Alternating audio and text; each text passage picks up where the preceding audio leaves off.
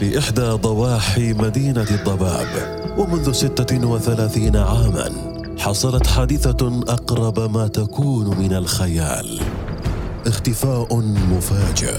دون وجود دليل واحد يبين إن كان الأمر جريمة أم هروبا مخطط له. فحتى الشهود لم يتمكنوا من إعطاء دليل واحد يحل اللغز. فالضحية فتاة مثابرة في عملها. وسجلها القانوني نظيف وخال من الديون. أما اختفاؤها فكان سريعا ومفاجئا وفي وضح النهار. فلو تم اختطافها فلما أخفت الضحية الأدلة التي تقود للفاعل؟ وإن كان هروبا فلما لم تأخذ معها حقيبتها وأغراضها. أليس من الغريب أن تختفي بهذا الشكل المبهم؟ هي وعميلها الثري هل لفهم الضباب وتلاشوا بين ذراته. تلك هي قصة سوزي لامباف الفتاة التي ابتلعها الضباب. هذا البودكاست للكبار فقط.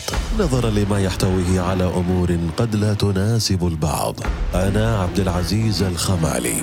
واقدم لكم بودكاست ضد مجهول. وإلى الحكاية.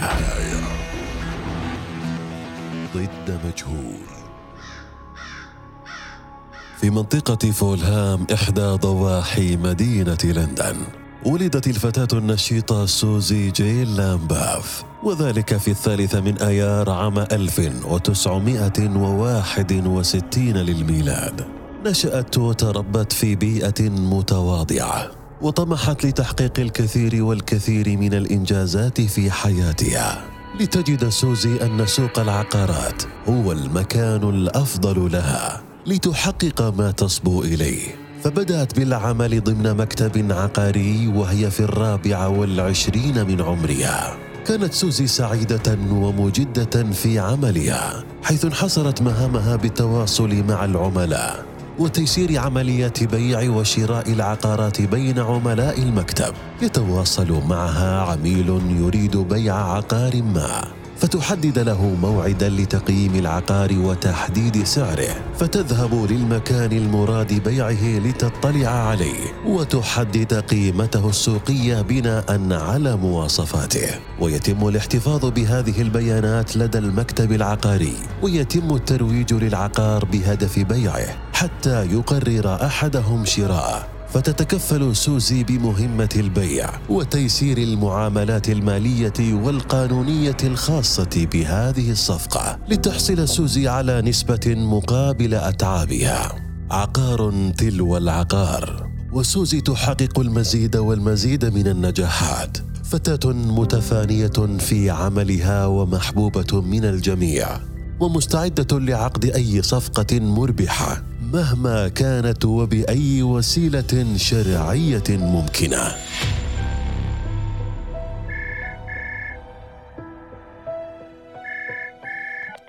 مرحبا معك سوزي من شركة الوساطة العقارية. أهلا سوزي أنا كيبر. أهلا سيد كبر تفضل كيف لي أن أساعدك؟ لدي منزل مؤلف من ثلاث طوابق وأريد عرضه للبيع هل بإمكانك فعل هذا من أجلي؟ بالتأكيد سيد كبر ومن دواعي سروري وأعدك أن يتم بيع منزلك بأقرب وقت ممكن ولكنني سأحتاج لبعض المعلومات والتفاصيل فهل من الممكن أن أحدد موعداً أرى فيه العقار وأعاينه عن قرب؟ بالتأكيد سأكون مسرورا بذلك. إن منزلي يقع على طريق 37 شور لودز وسأكون بانتظارك غدا أمام المنزل بتمام الساعة الحادية عشر صباحا. فهل هذا الموعد مناسب لك؟ بما أن الموعد مناسبا لك فهو مناسب لي سيد كبر. سأكون أمام المنزل في الموعد المحدد. هل من أمر آخر تريد أن تخبرني به سيد كبر؟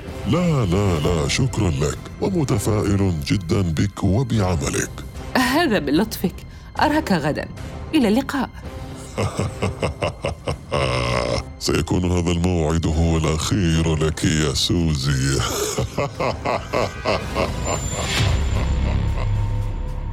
استيقظت سوزي في صباح اليوم التالي. وذلك في الثامن والعشرين من شهر تموز عام 1986 وارتدت ملابسها بشكل سريع وتوجهت بشكل مباشر للمكتب العقاري وهي في غاية السعادة.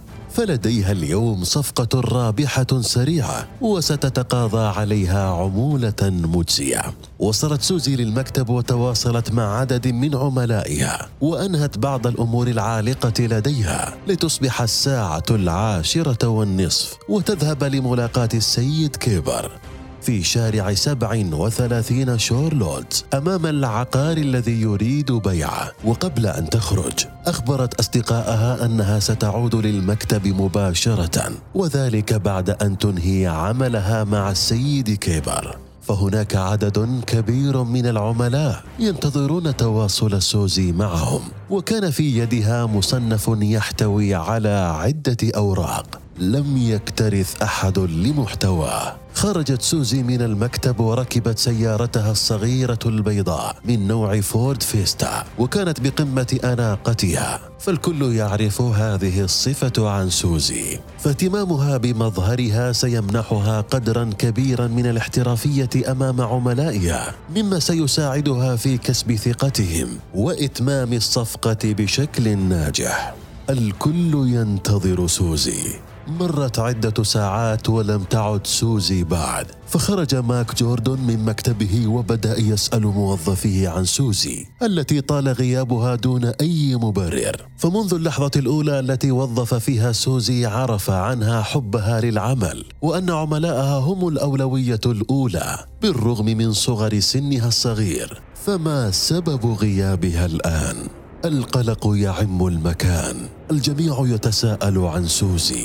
فاقترح مدير المكتب السيد جوردون أن يذهب برفقة أحد زملاء سوزي لموقع المنزل لعلها تكون هناك أو يدلي أي أحد بخبر عنها. وبالفعل توجه الاثنان نحو منزل السيد كيبر ووقفا أمام المنزل يبحثان عن سيارة سوزي إلا أنهما لم يجداها فقررا الدخول للمنزل. ولكن المنزل لم يكن به أي أحد. مما يدل أن سوزي لم تأتي للمكان اطلاقا أو أنها أنهت مقابلة السيد كيبر وذهبت لمكان آخر. توجه الاثنان لمنزل سوزي على أمل أن تكون هناك إلا أنهما لم يجداها في المنزل. فسأل جوردون أحد جيرانها إن كانت قد عادت للمنزل اليوم إلا أنه لم يلاحظ عودتها اطلاقا. فبدأت معالم القضية تتضح شيئا فشيئا.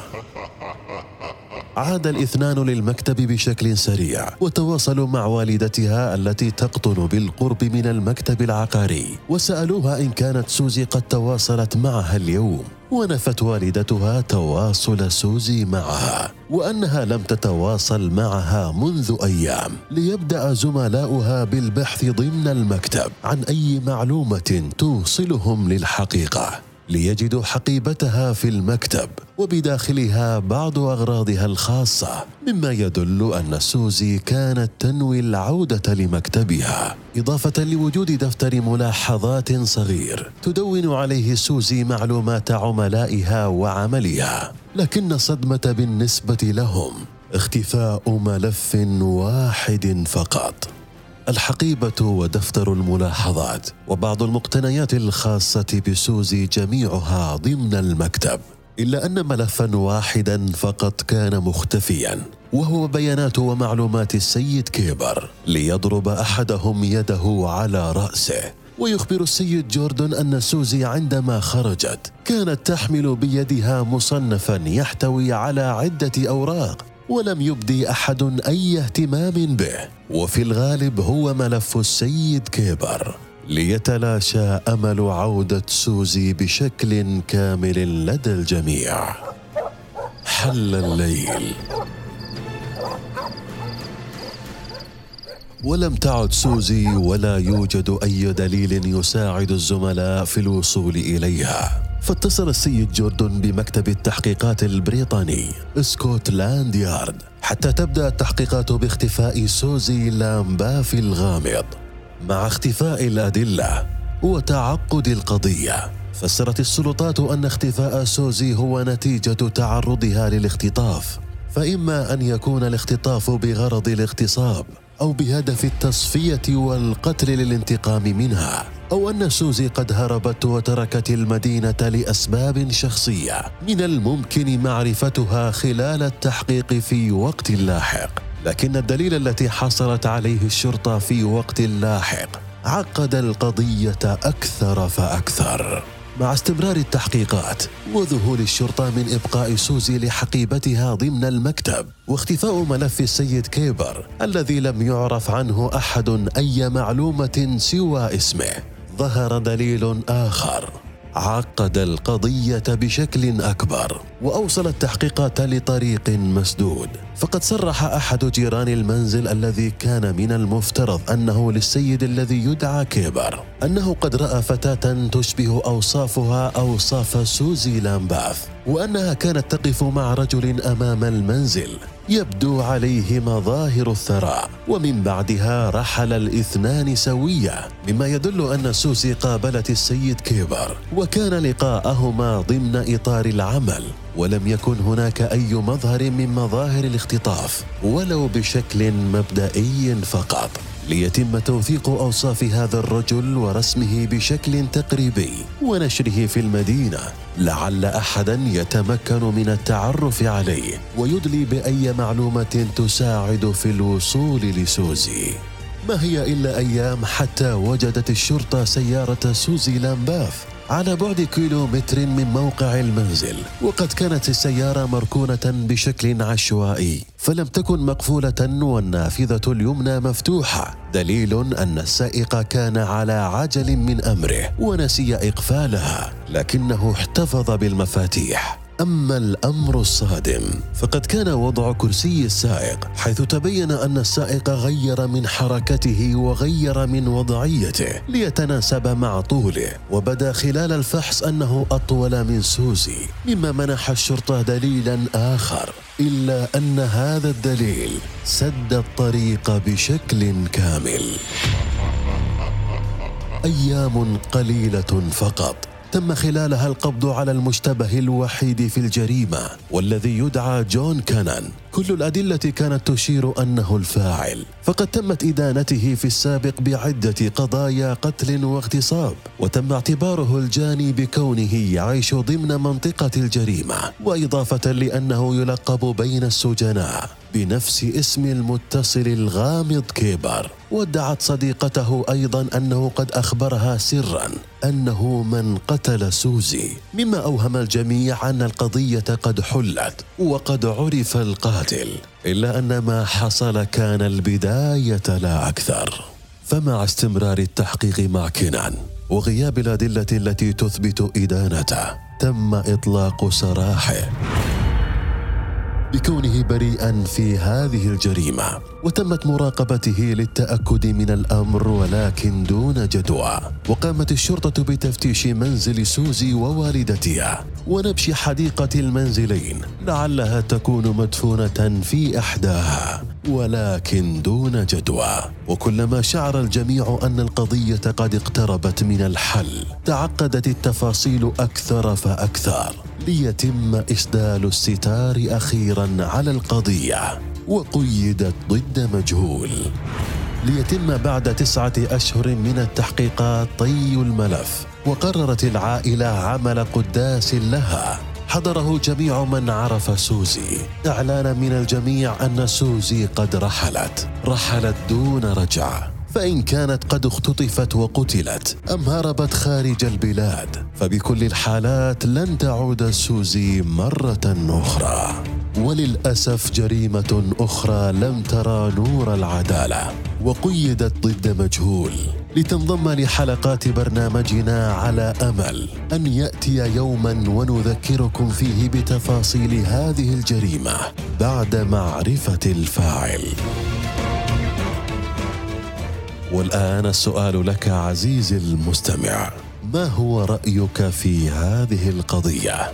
شاركني رأيك في التعليقات عبر حسابنا في تويتر أو عبر هاشتاج بودكاست ضد مجهول وحتى الحلقة القادمة.